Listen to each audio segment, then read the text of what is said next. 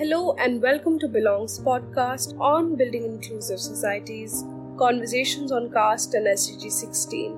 Goal sixteen is dedicated to the promotion of peaceful and inclusive societies, the provision of access to justice for all, and building accountable institutions. I'm your host, Muda Tariq, and together in this series, through conversations with academics, activists, and advocates, we'll look into how the debilitating institution of caste remains a great threat to sustainable development. We will unpack caste politics and its problematic enmeshment with our democratic, social, legal, and educational systems, and try to understand how caste is a deterrent to the goals of social justice. Tune in to know more.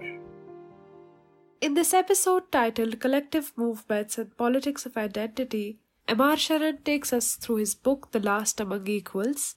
We will discuss the gaps between the Sarkari realities and the realities on the ground. We will look into Panchayat politics, the role of judiciary and the Mukhya Mantri dynamics, locating it in the overlap of caste, class and gender.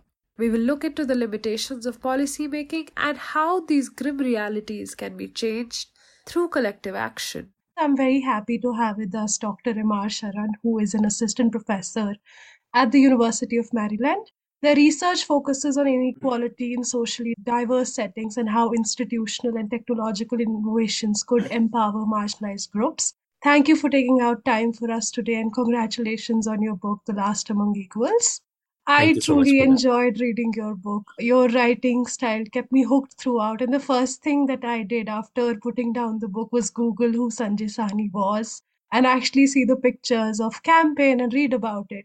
What I really liked about the book is how the ethnographer's empathy comes across in between the lines. That is your empathy, your research. It is from a point of empathy, and that was the most wonderful part of your book. You look at the bigger questions of policy, gender, caste, corruption, collective movement, but through very humanized characters that inspired me. So congratulations on the book.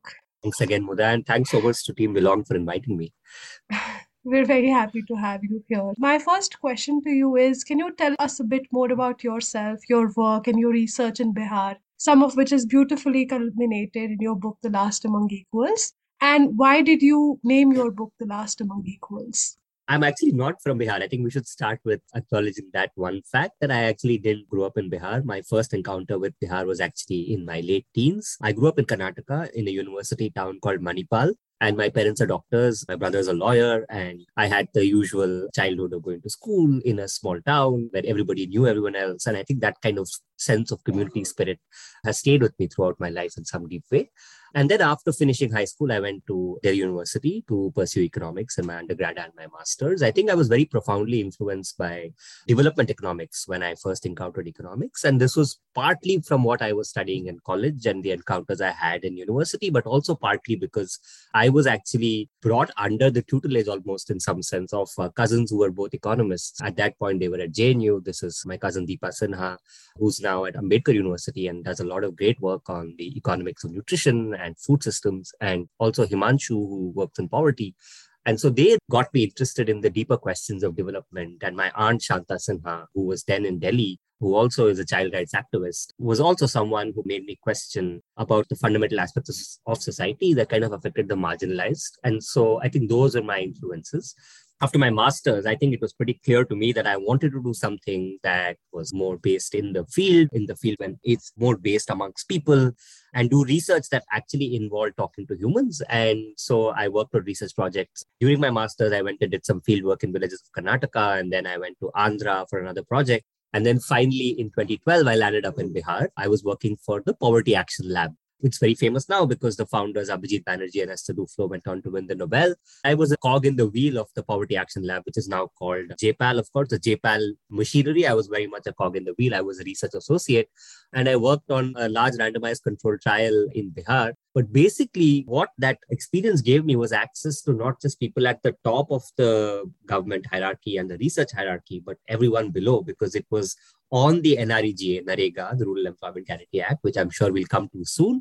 And it involved working in twelve districts. So a lot of field work, traveling to a lot of districts in rural Bihar, talking to people across the administrative hierarchy. And of course, I think the most profound influence in those early days in Bihar was this chance encounter with Sanjay Sani, who is now the protagonist of the book, but who's also a very dear friend. And Sanjay at that point had just returned from Delhi and was just beginning to start his anti-corruption movement in his villages of Muzaffarpur in Bihar. And so that's basically the beginning of the journey. And then over the next seven, eight years, I first uh, started doing more and more research, spending more and more time with Sanjay and the villages of Muzaffarpur. And then eventually I ended up doing a PhD at Harvard on the political economy of Bihar. And everything that couldn't necessarily go into a technical economics paper in the PhD ended up finding their way in the book. And that's basically how the book came about. So a follow-up question, why did you name your book The Last Among Equals? What was the inspiration yeah. behind it? I think the conceptualization of democracy always says that, you know, one person, one vote, everybody is equal. Gandhi himself said that his conception of democracy is one in which every vote is equal and that it is the weakest should have the same opportunity as the strongest. And we all know when we encounter uh, the actual functioning of democracy and democratic systems that there are some people who may be equal on paper, but are actually more equal than others. And so we've heard the phrase, the first among equals, but this book is kind of squarely focused on the marginalized groups of the villages of Bihar, the women, Dalits, extremely backward caste community members who are casual labor workers. And so this book is about those last among the equals in some sense. It's also the last among equals because if you think of the administrative hierarchy, the panchayats are again, the elected representatives at the panchayats are also elected and so therefore are kind of can lay claim to the title of being a politician, a representative, but they're very much the last among equals because they kind of occupy the lowermost tier of the electoral hierarchy. And so that's basically why the title came about.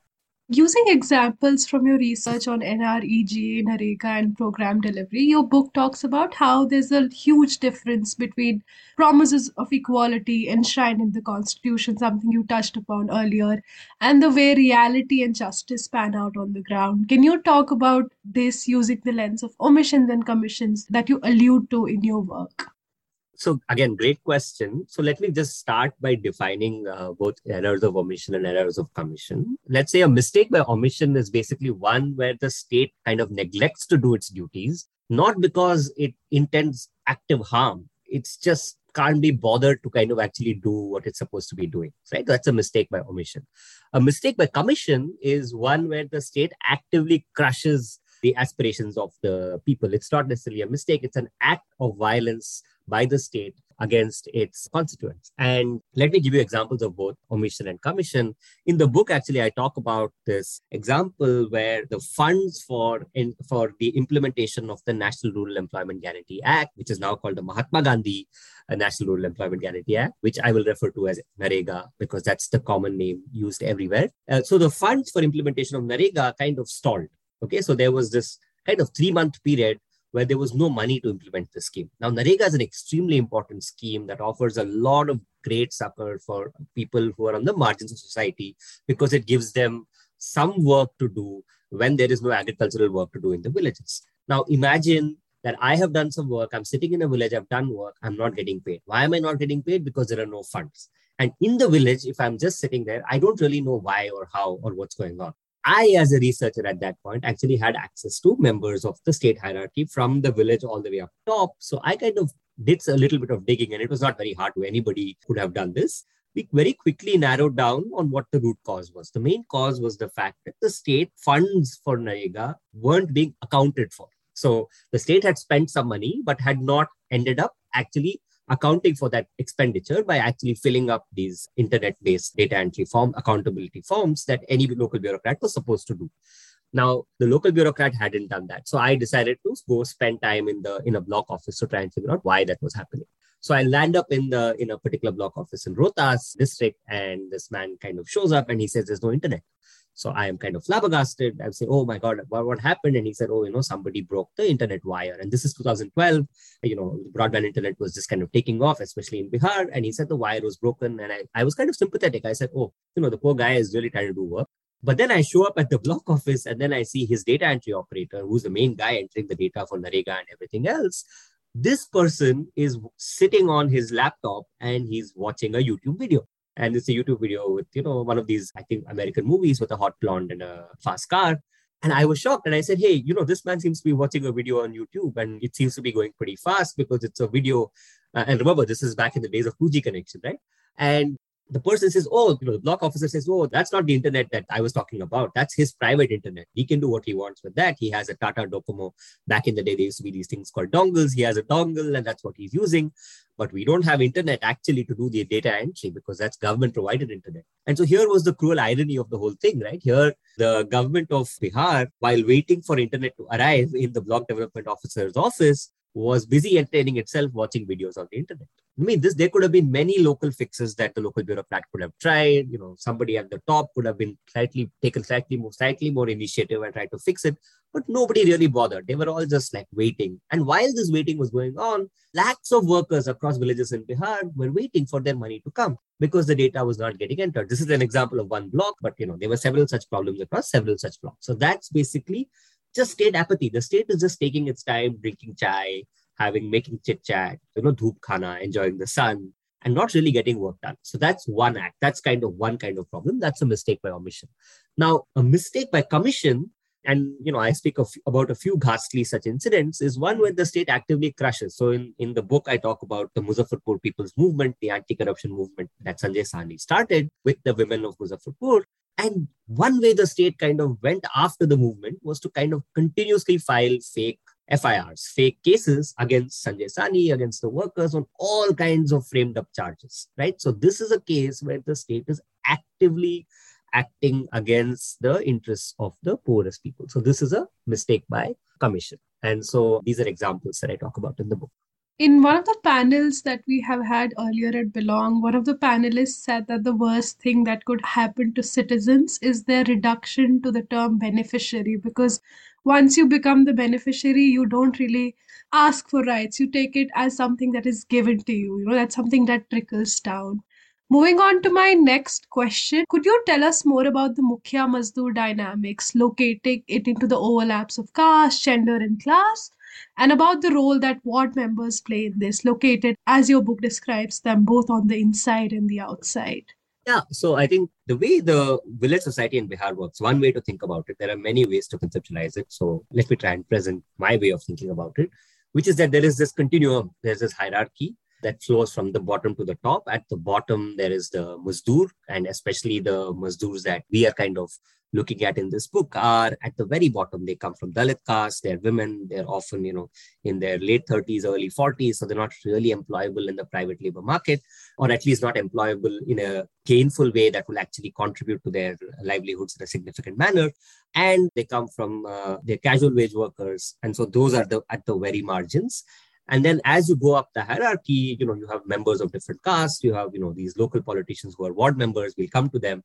And then at the very top, in some sense, is the Mukhya. The Mukhya is the elected representative who kind of heads the entire village. Now, so when you have this kind of continuum, why is it that the Mukhya is at the top? Because let's take the elections of two thousand one, the Panchayat elections of two thousand one in Bihar. This was before there was any reservations. This was before there was any kind of real decentralization to layers below the Mukhya. Basically, less than one percent of Mukhyas were Dalits. So basically what these elections were doing was that they were reinforcing the existing feudal hierarchies that had forever existed in these villages by reproducing the same kind of bottom to top distribution, where the top parts were still continued to be cornered by the old feudal lords who were basically the elite castes, the men who had ruled these villages, the landlords, zamindars, who had ruled for generations. So that's basically what the Mukhya epitomized. Gradually over time, and I talk about this a lot in the book, where, you know, in two thousand six, after the seventy-third amendment, was which was passed in nineteen ninety-two, the Panchayati Raj amendments, which was passed in nineteen ninety-two in India, were finally adopted in Bihar only in two thousand six, reservations were introduced. And once reservations came into play, slowly the position of the Mukhya became more democratized, where at least for a fraction of the seats, the Mukhyas were no longer, at least on paper, they were no longer members of these old dominant castes. forty percent of seats were actually occupied by women, which was slowly causing a kind of social churning. The other way in which democratization was happening at the panchayat level was through the empowering of ward members. Now, who are these ward members? I talk of them in some sense as the Trishankus of local government. Trishanku is, of course, a mythical character in Hindu mythology who wanted to kind of access the high heavens and in his mortal body, and so decided to try and do it, but was couldn't kind of make it there, but was stuck in some halfway uh, heaven between the earth and the true heavens. And ward members, in some sense, are like Trishankus because they're neither on the ground like citizens, nor are they really high up like mukhyas. They're somewhere in the middle. And for the most, we don't really have any financial powers to actually implement schemes. They're elected representatives. They represent jurisdictions as small as two hundred households. You know, two hundred households in Bihar is basically three streets. It's, you know, densely packed Bihar. So, you know, you have a representative for every three streets. But unfortunately, they don't have much powers. And that's where the ward member is kind of located. And slowly in the last four or five years, some financial powers have been allocated to the ward members, which makes them slightly more powerful. But there's many a slip between the cup and the lip, and ward members continue to kind of uh, grapple and struggle for powers. And this is not, by the way, even beginning to start getting at, say, the caste and gender hierarchies that play into the ward members. So now imagine you're a ward member who's Dalit or a ward member who's Dalit Mahila. You are basically, almost basically just a citizen, especially if your Mukhya is an upper caste man and you're a Dalit woman, you and your the average citizen in your ward are going to be very similar in many ways. So that's the continuum.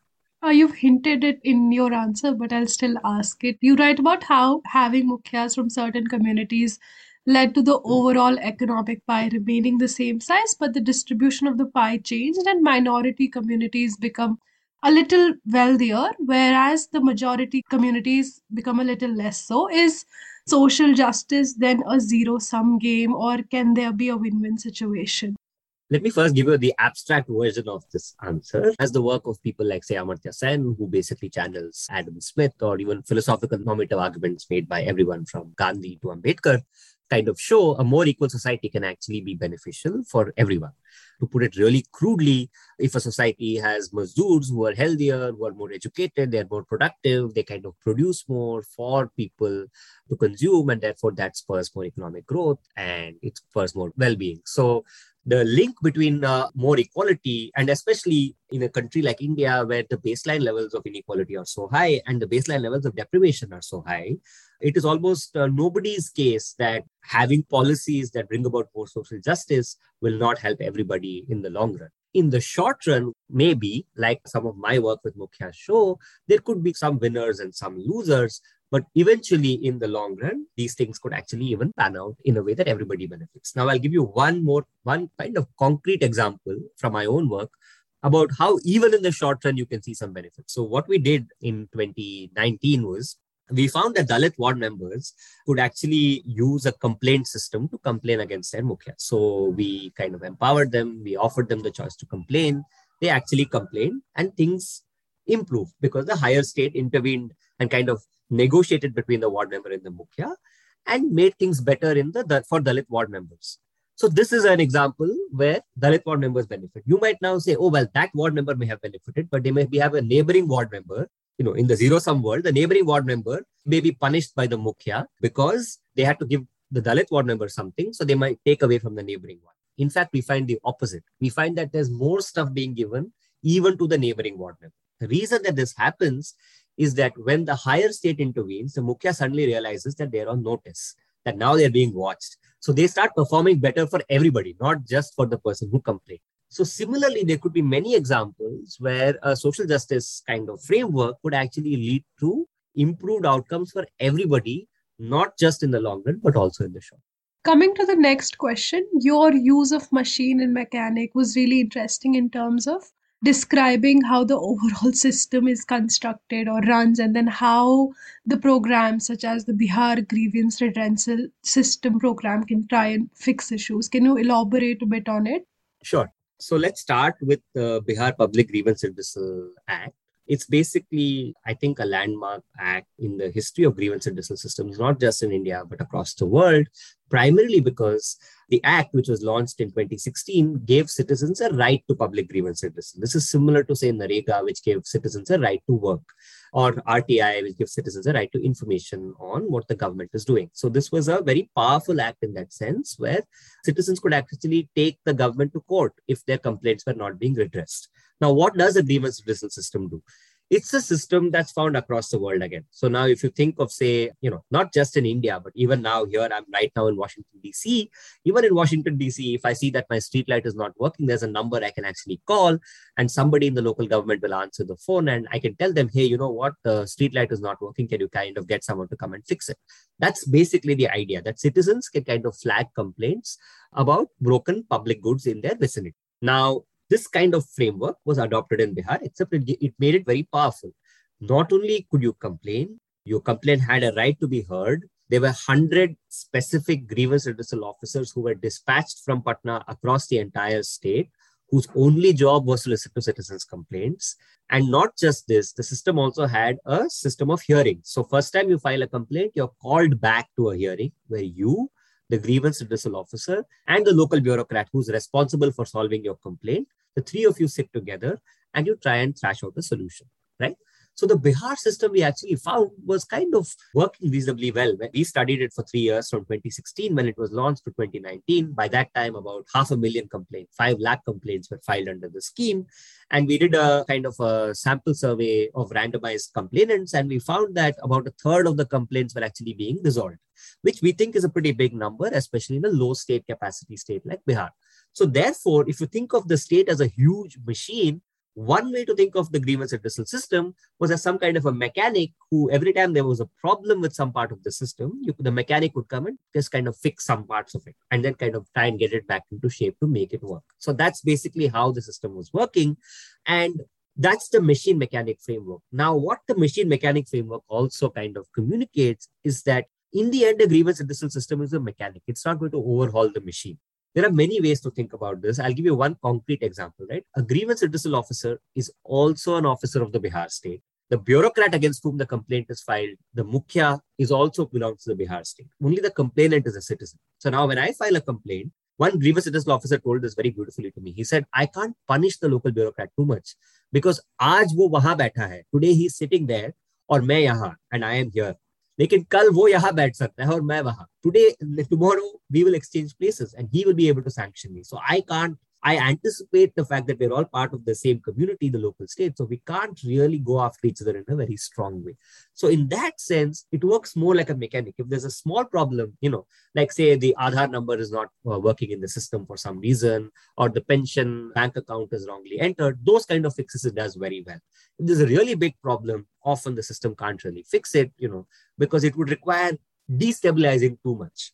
And so in some sense, what I kind of talk about is how especially very mobilized radical citizens, like the citizens of the Muzaffarpur People's Movement, they are kind of disappointed somewhat with a system like this because their thinking, their conceptualization of how the state should work is far more radical than the space that the grievance system offers. And so this limited radicalism is what I think disappoints people who expect a lot, but is also what makes the system work in the first place. Because if it was too radical, then the entire state machinery would break down in some sense, and that could result in all kinds of other problems. So a reason a system like this works is that you need a mechanic to come and fix it. You don't need a new car because the state takes, it's just too much to try and replace the state. I really like the sentence that you had written about how the state wants to listen to its own stories of apathy, but with a listening ear and not to mock. So that, that was beautifully encapsulated in that sentence. Coming to my next question, panchayats are replicating the social cleavages of caste, class, religion, and gender. But as you write, they're also, the whole system is also one of the greatest participatory democracy inventions that has been there, but and have a truly transformational potential to them. So how can panchayats become sites of innovation and change? If we truly want caste inclusive development, what is the role of fixes in the whole structure of Gram Panchayat, Gram Sabha, et cetera versus escalation mechanisms? One key idea that comes in your text is a devolution of power of mukhyas. Could you tell us more about why do you think that matters? So let's start with the last part of your question, which is the devolution of power of the mukhyas. As I told you earlier, the mukhyas kind of are in some sense the reproduction of the old feudal hierarchies in the absence of checks and balances. So one kind of check and balance is to have more financial powers, more implementation powers given to people slightly below the mukhyas, like the ward members. There are about thirteen ward members in every panchayat. You give them a little bit more power, they're able to kind of control the extraordinary power that's kind of concentrated in the mukhyas. So that's kind of the short answer for why power devolution should happen. Now, there's a much bigger problem with panchayats in India, right? So as you said, it's kind of a radical decision to kind of empower the third tier in this particular way. But this devolution hasn't really happened in the way the seventy-third and the seventy-fourth amendments of the Constitution in nineteen ninety-two kind of envisaged. Panchayats continue to be implementation outputs, outposts for development programs. So NREGA is framed in Delhi or in Patna, and panchayats are supposed to kind of implement the scheme, right? Of course, there's a participatory element in all of these things that's embedded in them, but they don't really work as envisaged. Okay, so the Gram Sabha is a very good example. Even for NREGA, the way it's supposed to work is that you have to have a Gram Sabha where everybody comes together and decides what works that they should undertake under NREGA, right? Now, that doesn't really always happen. It's, you know, what I call a Gram Sham, which is basically that everybody just writes up their own records and they say, okay, the discussion was done. We decided to do this particular kind of work. And when I say everybody, it's basically the Mukhya who controls the whole show. So there are embedded participatory institutions within some of these larger schemes that don't necessarily work as they should. But the larger problem is that there is no real innovative panchayat level policy making that has really happened. And that partly stems from a deep suspicion of the political elite at the higher tiers of devolving too much powers to these local, you know, local government units. So panchayats remain kind of implementation outposts. So basically what that means is that we don't really have the kind of innovation that we should be seeing happening at that level. Now, here's one more thought I kind of try and grapple with in the book, which is that to make these institutions even more powerful and even more part of the mainstream system, there should be a funnel that kind of channels really good mukhyas up the political hierarchy. So suppose I'm a very good a ward member, I become a good mukhya. If I become a good mukhya, then there should be some way in which maybe political parties or anybody else can encourage me to contest in, say, M L A elections. Right now, there's the Panchayati Raj hierarchy has a bunch of elect higher tiers, but they're not very powerful. But imagine if I could actually go up the M L A hierarchy and then kind of be part of that. Like any good organization, you should have this kind of a funnel that kind of puts good people going up. That doesn't really happen at all. So there has to be more integration of the Panchayati Raj with the other kind of work, uh, tiers of government. However, all of this requires a lot more kind of clear thinking at the very highest level also.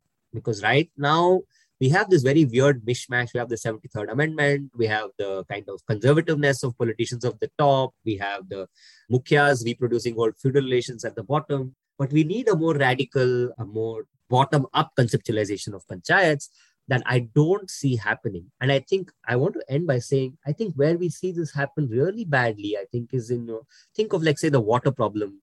Groundwater levels depleting across the country and in a, in a radical way, uh, in a crazy way in the last few decades. You know, part of it is also because these local government institutions don't seem to have the participatory frameworks to kind of collectively act in a way that benefits them, their neighboring panchayats and everyone else. And so they often behave in predatory manners because of policy implementation happening from the top. So there are lots of problems that emerge at the ground grassroots level because these institutions are not really participatory. This reminds me of how you mentioned Sarkari realities and the real realities on the ground. And it also brings me to my next question. On paper, as you say, we have these policies which have a very transformative potential to it, but that's not how it is on the ground. I would want to probe a little more here on the role of judiciary in transformation of democratic politics. You mentioned how narrow reading, such as in Janardhan Paswan's case, whereby the court fails to recognize the instrumentality of political participation. How do you think judiciary can be more caste-informed in their rulings, more caste-sensitive? And does it have to do something with who makes up the judiciary, who is in the court, who is giving these rulings? So, as you just said, the judiciary can be a site of extraordinarily powerful change or no change, as in the case of Janardhan Paswan in Bihar, which kind of consistently blocked reservations. Bihar actually, if everything had gone its way, Bihar would have had reservations earlier than most other states at the panchayat level. Instead, it ended up being amongst the last few states to implement reservations. So, and a lot of this was because of court-based battles. Courts also play a fundamental role in panchayat policies. Let me give you one more example. When there was this devolution of powers happening from the mukhya to the ward member, the mukhyas of Bihar were very unhappy with this and they went straight to the courts again. And then there was another battle that kind of played out. And in this case, the courts kind of came, kind of, I think, read the mandate of the seventy-third Amendment rightly and said that Mukhyas should have some role in the implementation of schemes and they cannot be entirely circumvented. And so, therefore, that resulted in this kind of halfway house where ward members were given the financial powers to implement the schemes, but the funds still flowed through the Mukhya. So, the courts emerged as very important sites of contestation for a various set of concerns relating to the third tier of government. Now, and as many other works by many great, even recent constitutional scholars have shown, like Rohit Dey or, or Gautam Bhatia, uh, you know, the constitution and the courts kind of play a transformative role in the way the everyday lives of the marginalized can actually play out. Now, how can these courts kind of make decisions that are more in line with the needs of the marginalized? I don't have any empirical evidence to back what I'm saying here, but I do think that becoming more representative, especially what it did for politics in local government in Bihar, and that's not just my work in Bihar, but there's so much work now, empirical work on local governments across India to show that reservations actually help improve outcomes for marginalized groups. And this is uh, both at the Panchayat level, there's, you know, work that shows at the state level, at the M L A level. You know, if you have people from marginalized groups occupying positions of power, that definitely increases outcomes, you know, well-being of members of marginalized groups. And this is actually a secondary point. The primary point is you want your government to be truly representative. There's a normative point here to be made that representative democracy must have representatives from all sorts of backgrounds. And so that's true of the courts too. So I definitely think almost I would be surprised if empirical research doesn't kind of very cleanly show that having more diverse members of the judiciary will result in the courts also being more favorable to marginalized groups. So that's something that needs to happen. So basically you're saying that there's a caste nexus which keeps furthering these inequalities. In your book, you also highlight the role of technology. The role of technology is very central to the becoming of Sanjay Sani, from an electrician to a leader of a people's movement. Had he not Googled Bihar NREGA, he probably would not have discovered corruption in his village. As we've seen, access to technology and information in particular can fundamentally change the Sarkari realities. How do you think technology can be used to strengthen democracy, keeping in mind the huge digital divide that the country has, which disproportionately impacts people who are already from the marginalized populations, communities? How do we leverage technology then to tackle the big questions of intersectional social justice? Let me start on a slight negative note. In my encounters with technology at village politics, at the level of the villages and the last mile delivery problem, I think technology is not going to be the central harbinger of change. Let me just give you one example from my own experiences. Let's say now has payments made to villagers directly to their bank accounts. This is so much better than the previous system where the money would go to the Mukhya and the Mukhya would then distribute wages to workers, right? So that you think that that would then solve the problem of delayed wages. It hasn't. Because the problem is not, is not the fact that the money was going to the Mukhya and the Mukhya was distributed. The problem was the socioeconomic distance between the Mukhya and the Mazdoor that the Mukhya will exploit in myriad ways to continuously challenge any technocratic solution, technology-based solution that comes in. Another example, let me give the empirical one, which is the paper by Karthik Muralidharan, Paul Niehaus, and Sandeep Sukhtankar on Aadhaar in Jharkhand. Right? So they ran this with the government of Jharkhand, they ran this large randomized control trial to see if Aadhaar-based rollout for rations actually helps reduce corruption. It doesn't. Aadhaar doesn't reduce corruption in villages. Why? That's a big question, right? The answer is the following. The way rations work, it's so central to people's lives. And there's been so much good work done by so many members of society, activists, local government officials, and the citizens themselves, that the corruption in ration is no longer the old corruption of where there were these ghost ration members that were, you know, you had these like fake names being introduced and money rations being taken off in their names. That is not happening anymore. What's happening today is that everybody goes to the ration shop, they show their ration card, but they don't get their full quota. They're supposed to get five kgs of rice, they get four kgs of rice. This is not going to change whether or not I put, I tell everyone that it is I who came in. In fact, Karthik, Sandeep and Paul in their papers show that ghost workers is not the problem. Jean Rezatika Khera have shown this about rations for a while, about Aadhaar for a while. So I don't think technology is going to fundamentally transform last mile delivery. What it definitely has the potential to do though is to make small changes at the last level that when you have this socioeconomic distance between the Mukhya and the Mazdoor being bridged, these changes will then help accelerate that problem. So basically, if the upper caste Mukhya and the lower caste Mazdoor are now talking more like equals, then having money come directly to the Mazdoor's bank account is going to be much more easy and much more useful. And that you see happening in other states in India. So I think that's basically technology can play. Let me say one last thing. Technology also has played a very central role in the lives of the Mazdoors of Muzaffarpur. Right? So the women Mazdoors of Muzaffarpur use the technology like WhatsApp to communicate with each other, to show government documents to government officers saying, look, we have a document of yours on our phones. Sanjay Sani uses the internet to kind of understand what's happening on NREGA. I think that was actually the ultimate dream of the framers of NREGA, that some people like Sanjay Sani will emerge from every village, that they will be able to use technology to look at these transparent records that are available online and question the local state. It hasn't happened as much, but it's still happening. People actually in the Muzaffarpur movement also, for a long time, Sanjay and the Mazdoors used to use automated mass voice calling to thousands of Mazdoors to kind of talk about meetings and talk about, you know, rights-based programs that the government is implementing and stuff like that.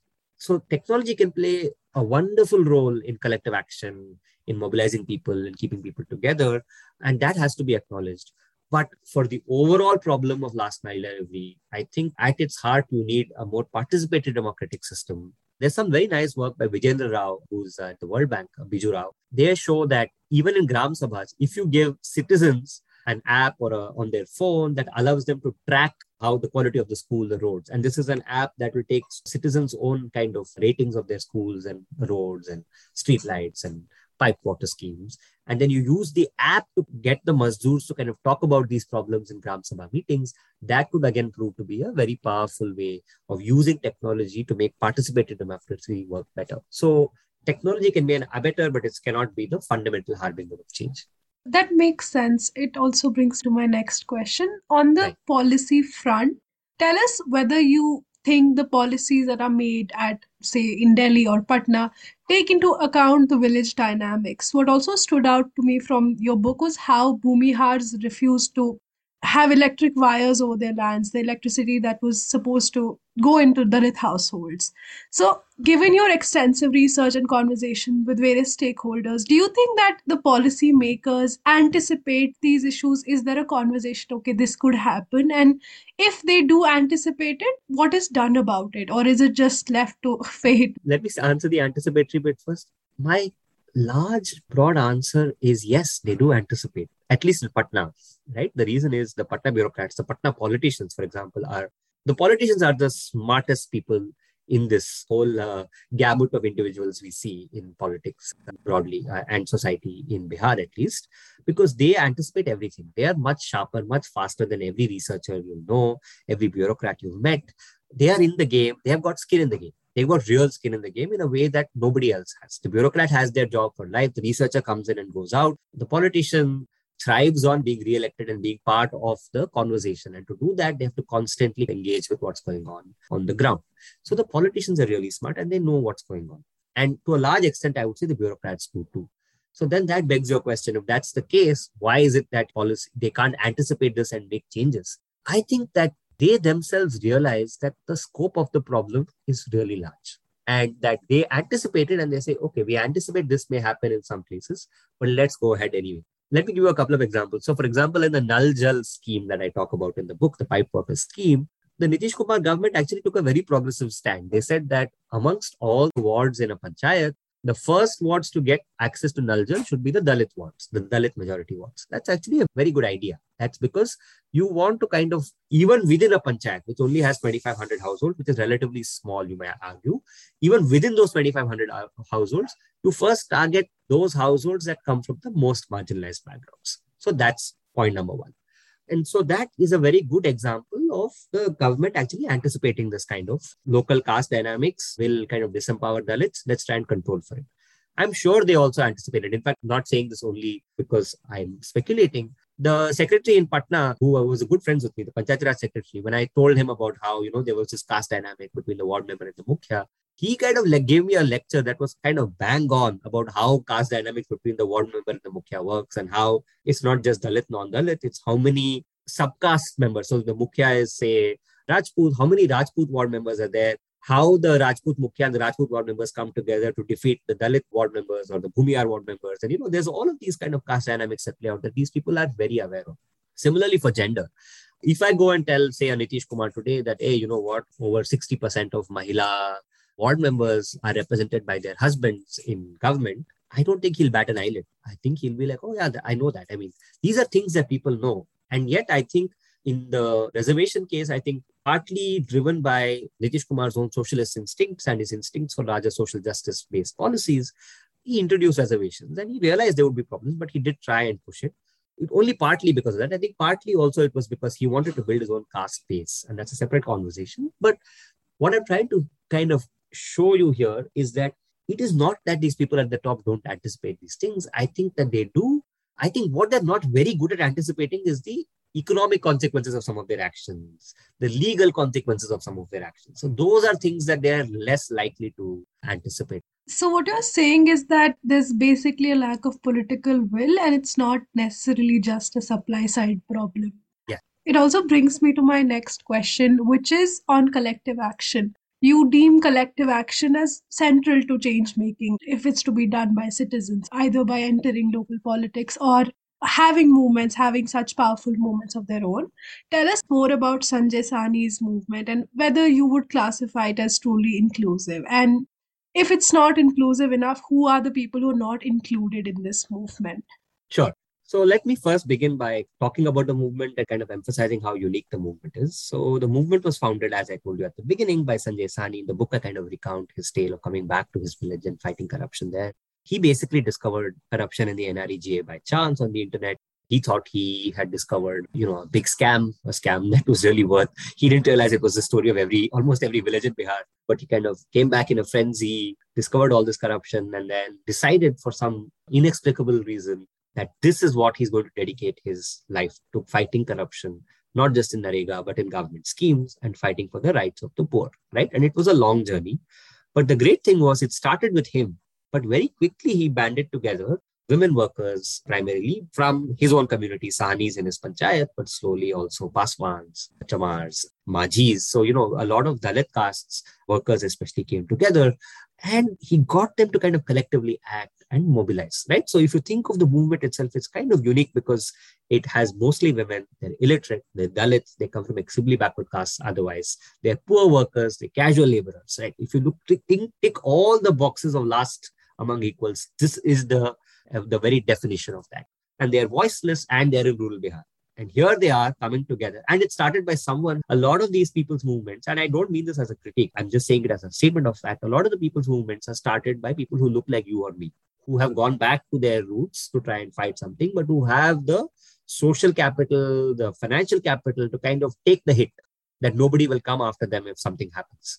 That is not the case with Sanjay Sani. So it's an extraordinary movement in that sense. When we talk about the collective action that they practice, I think what the other thing that I really want to emphasize is how they have brought women out into the public space through the movement. So women who are kind of confined to their homes are now firstly, and at five different levels, you can see them coming out. At the very basic level, they come to these village meetings. So you come out to your village, you meet other people, you talk about what's happening in government schemes. So that's level one.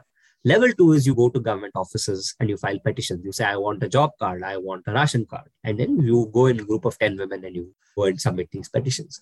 Thirdly, you also go and do strikes, which is like the escalation level. So you actually go to a strike in a district office. Many of these women have not left their districts, but to go to the district collectorate's office and then do a strike in front of the district magistrate is a revolutionary step for many of them, right? The fourth is they come out in the media. A lot of the movement show up in local media all the time talking about various policies issues like equals with anybody. So a journalist will ask them questions about NREGA minimum wage. They will have an answer that is just as sharp as any political, social, economical analyst anywhere in the country. In fact, often much sharper than many of us. And then finally, a lot of these women also come out in local politics. So the social movement kind of funnels people to contest in ward member and Mukhya elections with sometimes they win, sometimes they lose. When they win, sometimes they leave the movement because there's a contradiction between being a member of a people's movement and being a member of local government. And sometimes that contradiction becomes too much to handle. But women are coming out and women are coming out in these big ways. Now, if I have to talk about the criticism of the, or like what are the shortcomings, I think the one shortcoming, and this is a shortcoming that we have spoken to for a long time to Sanjay. And I think the main point is that the movement continues to remain a little bit Sanjay-centric. even the book in that sense makes the same error. Right? But, you know, a narrative requires a protagonist, and it's easy to kind of anchor on the person who founded the movement. And I think the Muzaffarpur People's Movement, while there's all of this representation you see at various tiers by women, the face of the movement, the person making the big picture decisions, continues to be Sanjay to a large extent. And slowly there have been changes over the last decade. But those changes have been slow and gradual as opposed to as radical, especially given the other various achievements we have seen the movement kind of achieve over the last decade. It's a really dynamic, inspirational movement in that sense. It's constantly moving forward. And that's what's so exciting about it. Do you think that this movement is scalable in a sense that here it is in certain wards or in certain districts of Bihar, but would you envisage it as a countrywide movement? I have three answers. Let's start with the philosophical one. The philosophical one is, should a movement scale? In a radical decentralized framework, you should think of, uh, or the Gandhian framework of independent village republics, every village should have its own movement that should be customized to the needs and context of that village. So to expect that a movement should scale itself may be the wrong way to start thinking about the question. I'm not sure I believe in that. Okay. I think it's an interesting position to take. I'm undecided on whether that's the right position. The second point I want to make is that the great post-independence people's movements that we have seen have either have all flourished in small geography. So what M K S S managed to do was to act like a symbol. So would you then say that they're all part of M K S S? No, because M K S S didn't believe in expansion, but believed in acting as a symbol, as a pilot for everybody else to emulate. Now, the third point I want to make here is I am extremely interested in the question of how big can the people's movement. I say this also because I think that right now, the Muzaffarpur People's Movement has reasonably big impacts in small geographies. And there are several villages of Bihar where even a light touch effect by the Muzaffarpur movement can have profound change. Think of what Sanjay managed to do, right? He managed to give uh, about, right now, in his own panchayat, there may be about five hundred households who regularly get NREGA. That is one panchayat. That's basically ensuring subsistence for a lot of very marginalized people. To do that in panchayat after panchayat, village after village, is truly transformational, truly important. And these people have cracked it. He cracked it in the sense that, of course, there are problems, there's backlash by the Mukhya, there's backlash by the local state, all of that.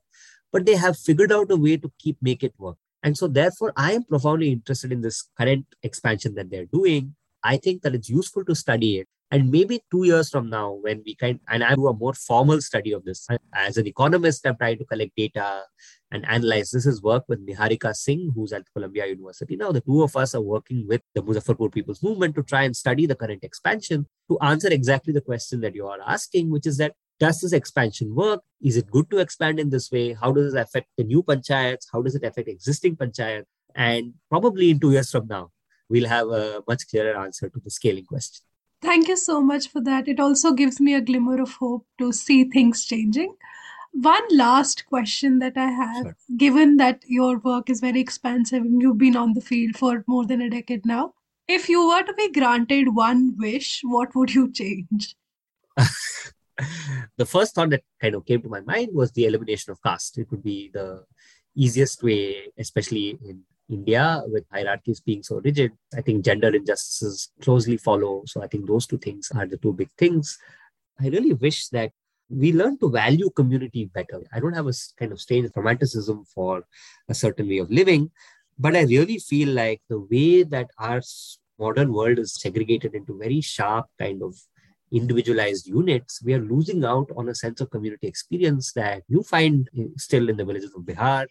Thank you so much. I think empathy is the radical change we all need in ourselves and also in our politicians. We don't have empathy-oriented politicians. Thank you so much. I had a wonderful time listening to you and I learned a lot in this conversation.